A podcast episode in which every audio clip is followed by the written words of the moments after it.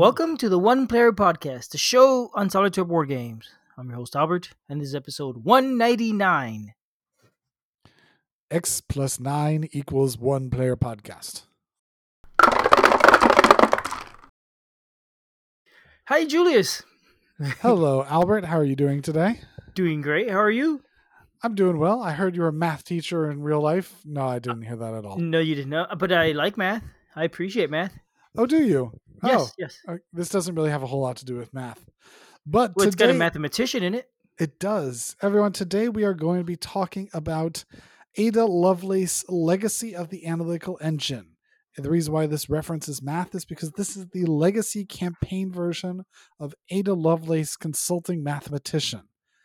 And in this game, you are playing as the titular Ada Lovelace, a consulting mathematician who theoretically uses math to do stuff. Story's unclear. Mm-hmm. And probably detective stuff. And it is actually based on a real person, Ada Lovelace. I Do you, do you don't know much know about that. her? No. She was an English mathematician in real life. She was born in wow, she was born in 1815. She died in 1852. She was pretty young when she died, honestly. Consulting mathematician is definitely a dangerous job. I guess it is, yeah. She's also considered one of the uh she's credited for the invention of the computer to some extent. And I don't really honestly know what it is that she did that gives her that credit, but yeah. She- she's well known in computer circles. as- That's as- not quite how things played out in the course of the game, but I'm happy to go ahead and dive on into it. Um, Mm, As perhaps a preliminary note, this is not a game that you're going to find at your friendly local game store. This is a game that is actually a print and play, um, purchasable from itch.io through the author's website. So you you buy the game and it costs eight dollars, and at that point in time you get a 24 page file that you then print off and play yourself. And at that point in time, it is a roll and write legacy game where you go through the nine missions over the course of the game and roll and write to see if you win the whole campaign. Mm, okay. And since it's a legacy game, I guess you're changing your components and writing on them and permanently altering your game. There is, in fact, much of that. Yes. Which sounds way less satisfying for print and play. Uh, um, I'm not going to disagree, actually, because the whole idea of is, is that you just play it through once again and you reset it. It doesn't like with the legacy, it's kind of supposed to be permanency, and this, just by its pure nature, is not really a permanency type thing. Mhm. You will cut up paper and you will stick on paper and you will keep track of stuff that you've successfully done. But yeah, it feels more like a campaign than a legacy. It doesn't really give me that legacy feeling that tearing up and permanent destruction of stuff that I didn't just print off myself does. Yeah, I guess if you don't like how the game went, you could always just print it out and put it back to just before that game and keep going. yeah, that'd be cheating. doing that. Definitely. Well, it's 24 pages. That's a lot of effort. Yeah. I guess it is. I don't know. It's a lot of paper. All right, So it's a print and play legacy style game. You go by it on itch.io.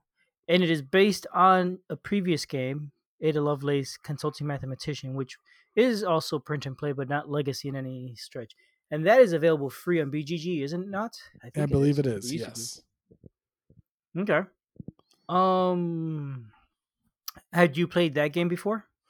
Uh, I had not played that game before. I jumped straight into the legacy version of it. Rules and she yeah, so it's available on BGG, the, the original game. So you can print it out from there and try it before you commit to the bigger one. And I'm assuming at least thematically it's similar, but I bet you it'll give you a feel for the the other game. We don't So- know that because neither of us have played it. We're just making Well- up stuff here. Well, I I mean the main game, the original game, does play just like the legacy game. I Oh, did okay, look so at it. Not stuff up. Um, yes, I- did. I did look at it. I just didn't play it. It plays just like the the the legacy version. It's just one scenario instead of nine. Got it. Okay. Cool. So let me summarize how this game is played because I think that most of our listeners are going to be unfamiliar with, and I think that might be helpful before we jump into thoughts on the various different aspects. I'm going to summarize the gameplay. So the idea of the game is that you will have a dice wheel. Um, you will need to provide your own six d6s, 60 six sided dice. And there will be Mhm. six on the reserve.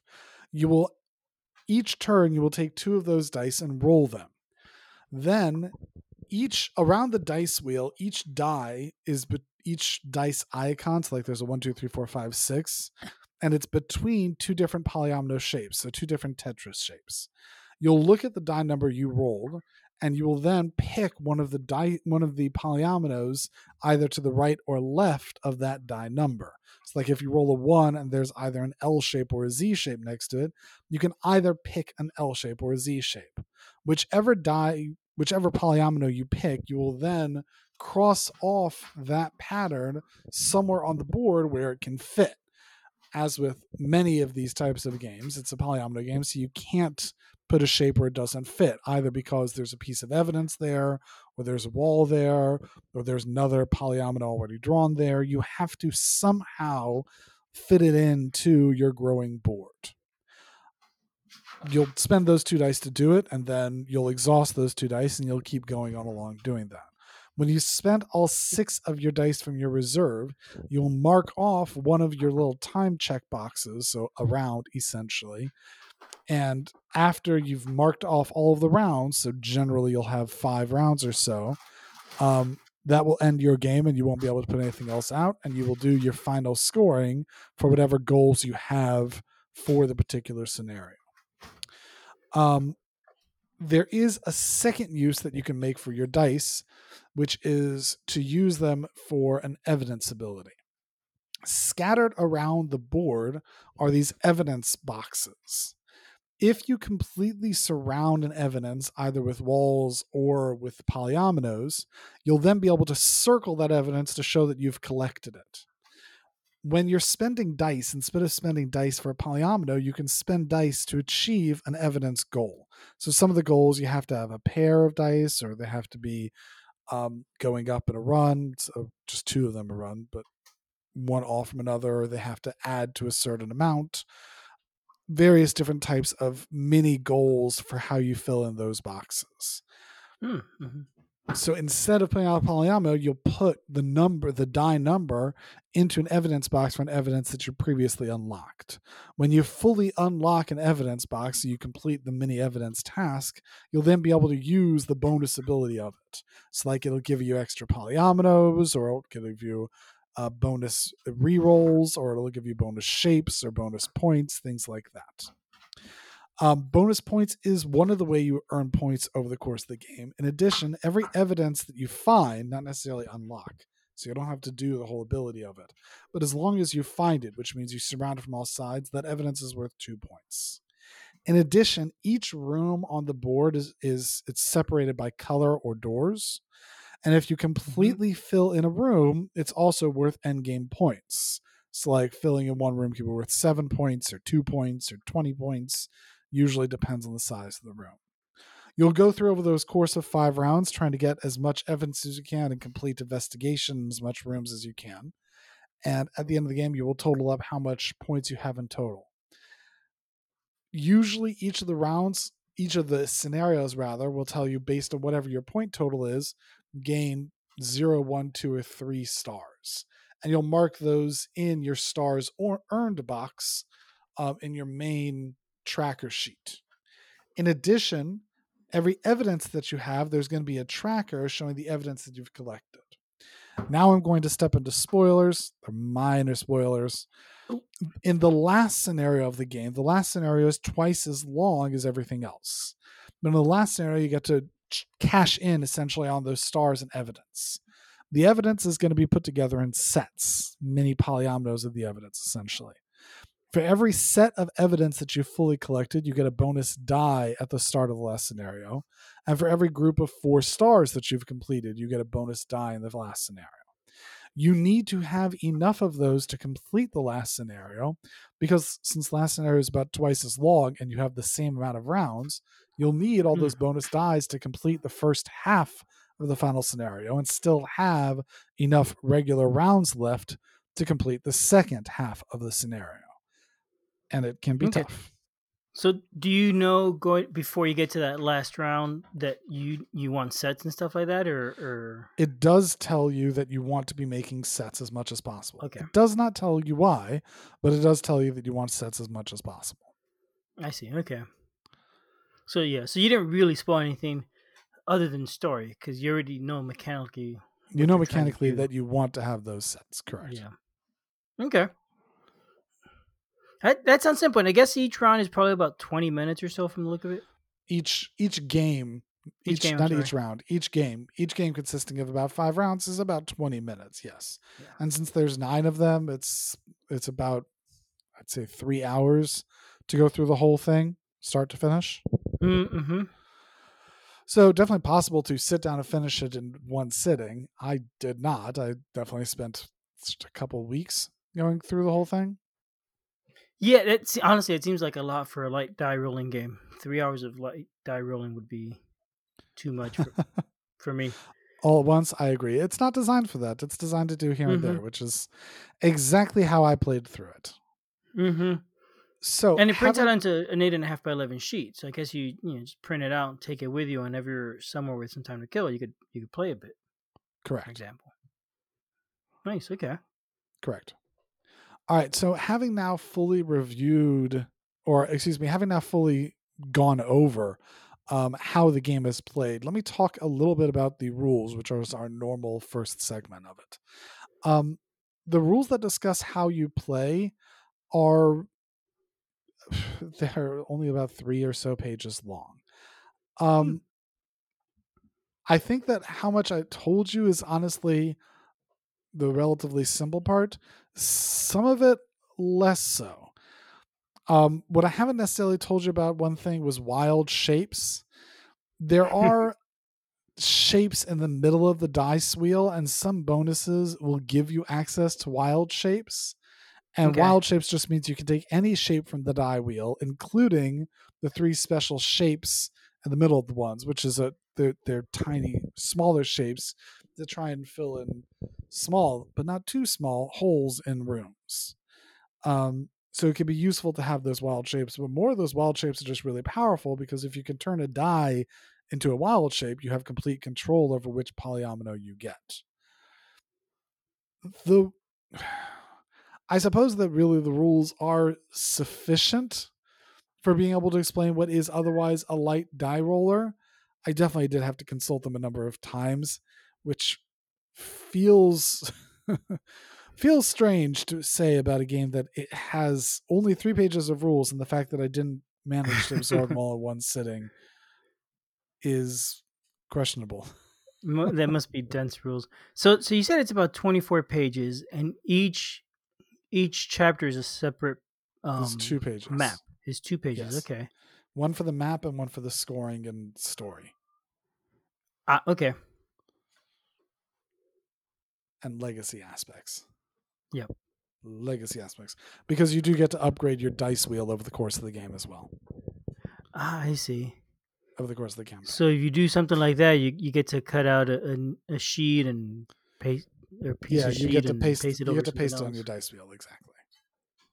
Okay. Um so yeah, I think the rules are yeah, go Mhm, ahead. mhm. Oh, never mind. I, I don't have anything to say. Yeah, was so I think that just in summary, I think the rules are are basically so so ish. Maybe it's just that it's being very dense for a rule size this big, but I don't know. So so so ish is about the best I could really give for that one. Um, okay. let us move on to theme. I think you may have understood from the beginning. I am not quite sure what theme is going on here.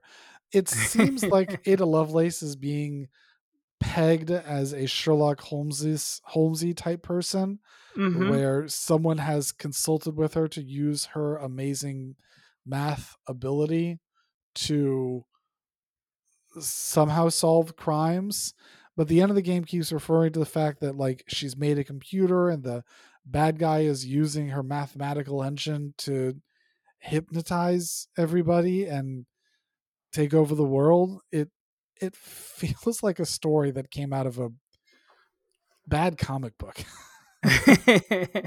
It, it, it it does. It does a little bit of a stretch there, and, and so historically there was an analytic engine that she was involved with. Um, apparently Babbage visited uh, a University of Turin in 1840 to give a lecture and presented his his uh, machine, his analytic engine, and, and Ada Lovelace made a program for it. I believe I got that right. I have no idea. I just know that the way that it's presented in in this game, this analytic engine somehow lets you mind control everybody. Oh well, yeah, that's the other Uh, part. yeah. beyond beyond me as to how that one works. So I think that probably the story, if she would have been presented as more of a Sherlock Holmesy type person, as opposed to someone who magically can use this analytical engine, like pick one or the other. Either let her use magic analytical engine, or let her be Sherlock Holmes. But straddling Mhm. both makes it seem very bad comic. So but either I would- way, that's just theme, en- entirely theme. It doesn't affect the gameplay in any way. Yeah, that's what I'm reviewing right now. We do Yeah. rules, that we do theme. but do I know, I know. we just it's just yeah, it doesn't. I skip kinda hokey. I skipped through the entirety of the story because I quickly got like, this is just beyond. but let me talk about components. Okay, Um, yeah. With what- the components, that, yeah, what was the paper quality? what I'm actually going to discuss is the more about the graphic design and the layout Yeah. choices that he's made. So I actually am going to give this a high rating.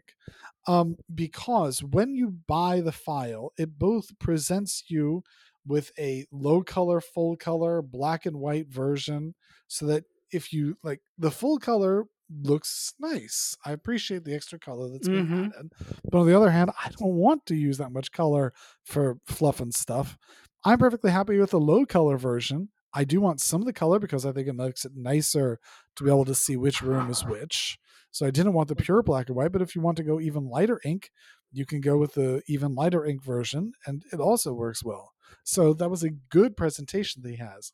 He did also include this like bonus scenario when you get it. It also includes if Mhm. you want to do a paper craft dice tower um, of Ada Lovelace, which I don't know Does who it made work? this. Does it work? If you can do paper craft well, yes. Oh, my so. my daughter saw this thing. She's like, I want to make it. So I, I printed one off for her. It stayed there for a week. Did you try and use it?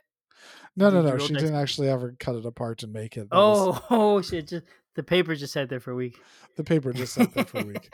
okay. Um, I mean, theoretically, it- it would work. It's just it's a nice paper craft box. Um, yeah. yeah. There's also a, a an, according to the list here. There's a, a paper doll, an Ada Lovelace paper doll. yeah, there is that. Okay, that's neat. You get all that stuff. It's it's neat that it's included. It's it's it's cool that it's there. Um, but yeah, So you could have your paper doll mind controlling everybody with the analytic engine. Yeah. Every time you win a game, yeah. so I mean, this is the this is the right way to do a print and play is to give plenty of options on how you want to print it. The only components that don't aren't included in the print and play are six six sided dice, which are pretty easy to find or crib out of some other game. Like it's most everybody has a couple six sided dice. Most everybody who listens to this podcast has, and yes. a pencil. Like the print and play covers exactly what it needs to cover, and that's that's good for it. Um, perhaps the only ding I can give to it is that most of the icons that he's pulled out of it, and he gives a big list of art credits out of it. Um, I feel like these came from like Noun Project, even though it's not actually from Noun Project, but that's where it feels like these kind of things came from.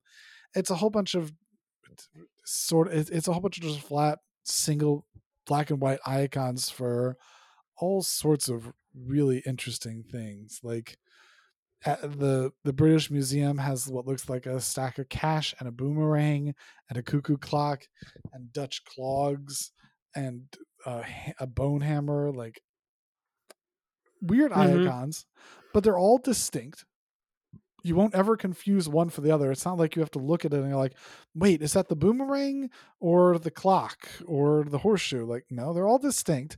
they all sort of make sense except for the few instances where they don't make sense and it's on purpose that they don't make sense like okay sure i, I can understand the choice i can understand the choice Yep. I wonder if it's like from GameIcons.net or something like that. Yeah, they, they well look no like it's just across various places it's like it's oh, DeviantArt Oh, okay. and these other places he he picked it's it's the same type of thing it's perfectly fine icons they're they're nicely done they're all, all clear and clean it's not super it's like it's not something you would see in a published game but it's not a Right. published game it's an eight dollar Right, yeah. print and play if it was a yeah, if it was, if it was a published game, it wouldn't be eight dollars. yes exactly so I, I i give that it's only a minor ding i think overall the quality of components is is very good i, I give it a high rating for the quality of components Oh, that's pretty cool. Okay. And there's Uh, apparently a, a demo you could download for free from the website. Ada Lovelace saves Christmas. Because, as you said, she's a superhero. And and it's a single 15 minute scenario, just just one map, just one room, I guess, whatever. And you're and out. theoretically if you complete it then you get a bonus that you can play with the actual game yes Mm, okay. theoretically Yep. And it I has did all the rules it. you need. maybe if it would have saved hanukkah i would have played it but but not Christmas. Oh well. You could cross out the word Christmas and just replace it with Hanukkah. no i'm not serious yeah, I mean it, it is a print and play. You could do, and it is a uh, right a legacy game, so you can modify it all you need. i don't think i'm going to put that much effort into it all right that being said albert let me move on to my discussions about the gameplay yes. Uh, usually we would review over what the gameplay is, but we've done that before. So my thoughts about how the game is played and perhaps also how scoring occurs. Um, I think the game is very difficult to play depending upon what sort of style you get. There are two main ways I think that you get both the legacy build-up that you need for the final scenario and points over the course of the game. You can either get points by collecting evidence, so fully surrounding the evidence, or you can get points by completely surrounding rooms. Um, surrounding evidence feels like a much easier way of getting points because usually that's an easier thing to do. You don't have to Mhm. have the precision of pieces necessary in order to be able to fill these rooms because some of these rooms can be very awkward. Some of them have a whole bunch of jagged, toothy edged pieces or one by one like the like one high rows or one wide columns, things like that. Or just sort of stick out in awkward areas. When you're just trying to surround evidence, not only does surrounding evidence give you both an immediate bonus ability, but it also provides for you actual points towards getting your final score. Now that I don't think you get so much. Like many of these final scores are asking you to get like 50s, 60s, 70s to get the highest possible score. So, and the and evidence, there's only usually like 10 or so in a room. So that's only 20 points you get from evidence. But I feel like your first goal has to be to go for evidence.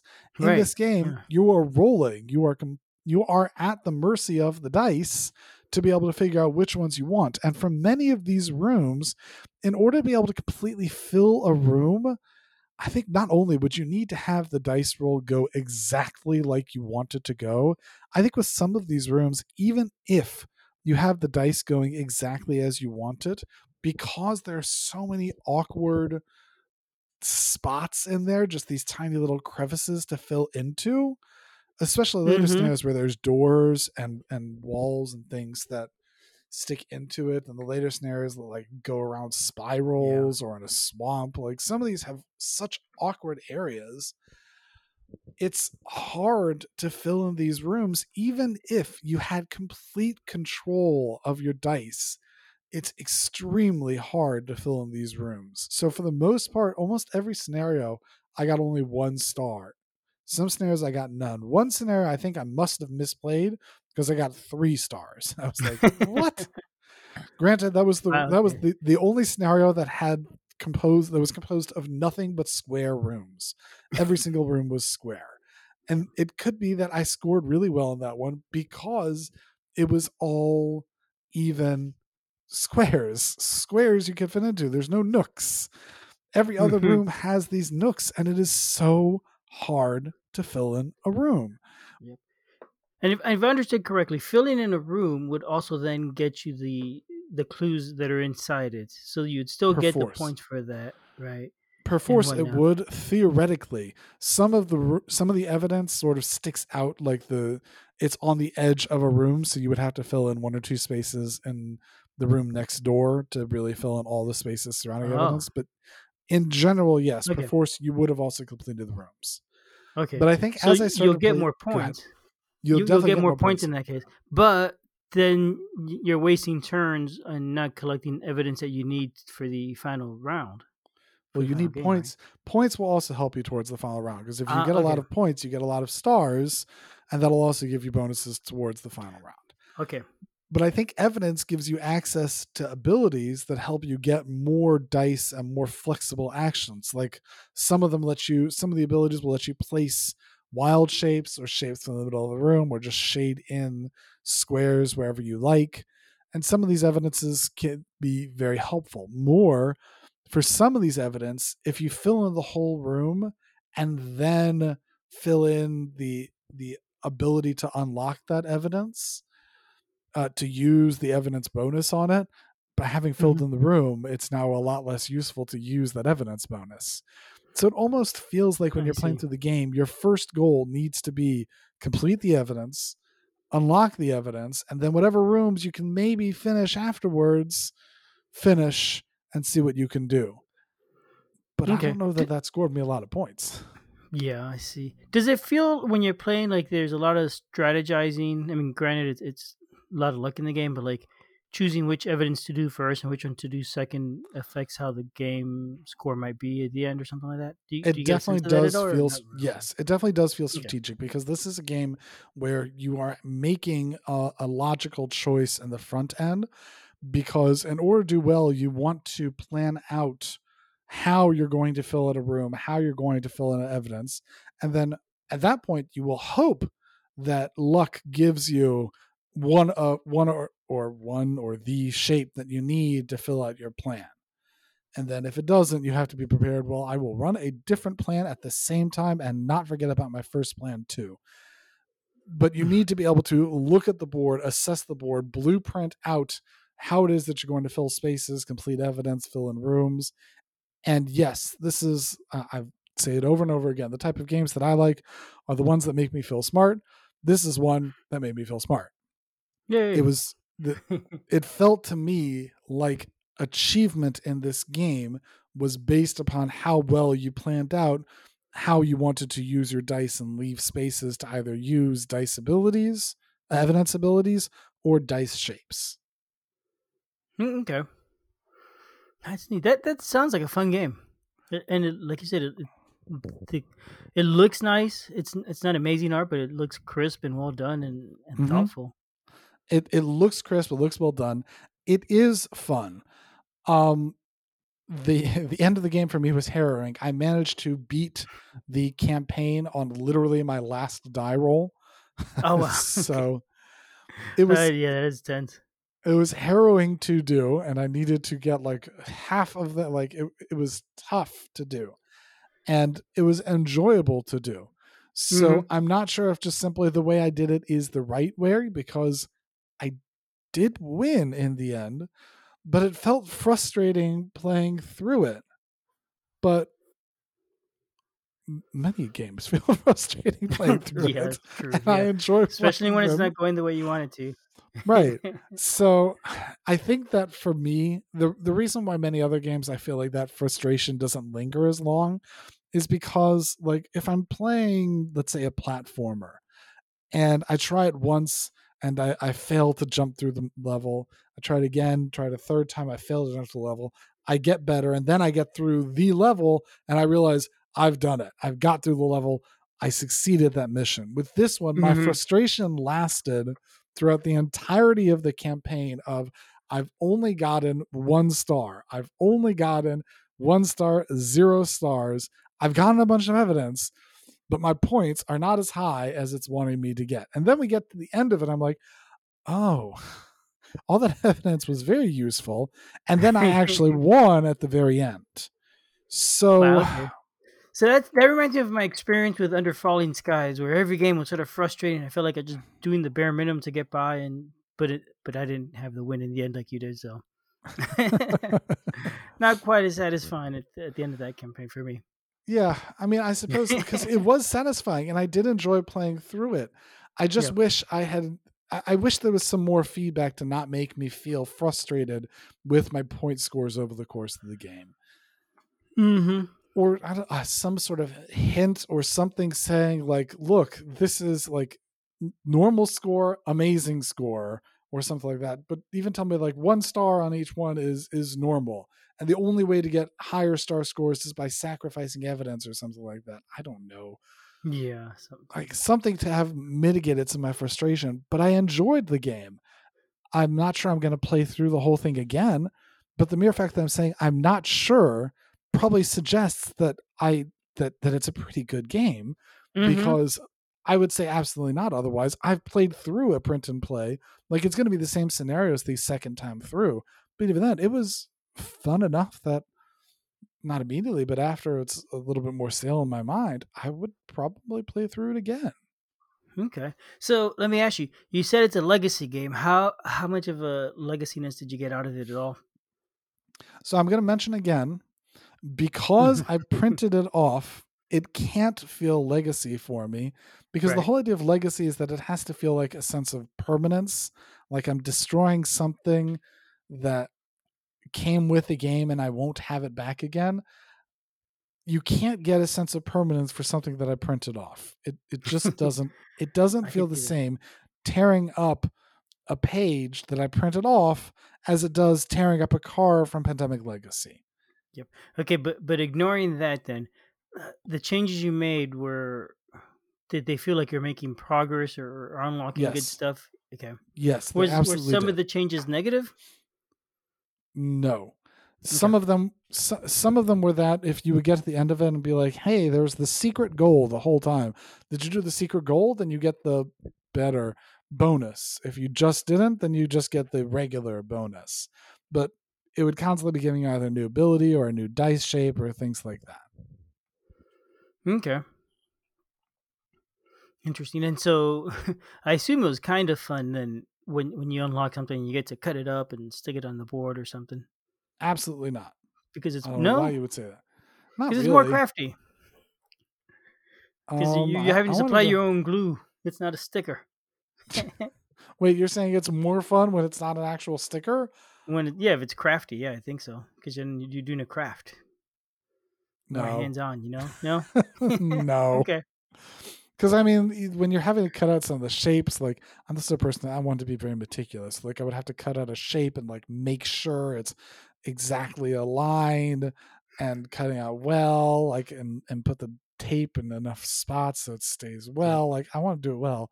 And no, I'd I'd rather I'd rather have an actual game. I'm not quite sure what you're comparing it to. I don't know. You know, I just thought of something. I actually have an Ada Lovelace pencil. Be a perfect thing to use for this. Sounds perfect, Albert. Yeah. cool. Okay. Well, I think I think we've heard everything we need to know about this game. Um, we'll have links so you know where to go buy it if you like it. Um, sounds like it's worth trying, and it's it's pretty cheap. Indeed. But if you're not sure- to give it a shot. Yeah.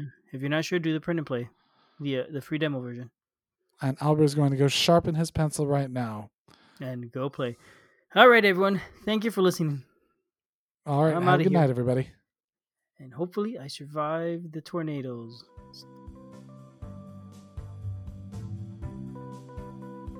Thanks for listening. We love feedback, so we love hearing from you.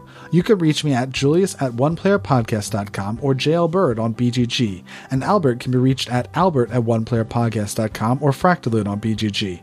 Our website is oneplayerpodcast.com with the number one, and we're also on Twitter at oneplayerpodcast. The intro music is copyright Angus, can be found at jamendo.com. The transition music is copyright by Dan Elduche Pancaldi, whose page is at donpancaldi.com. The One Player Podcast is protected under a Creative Commons share alike license. Thanks for listening.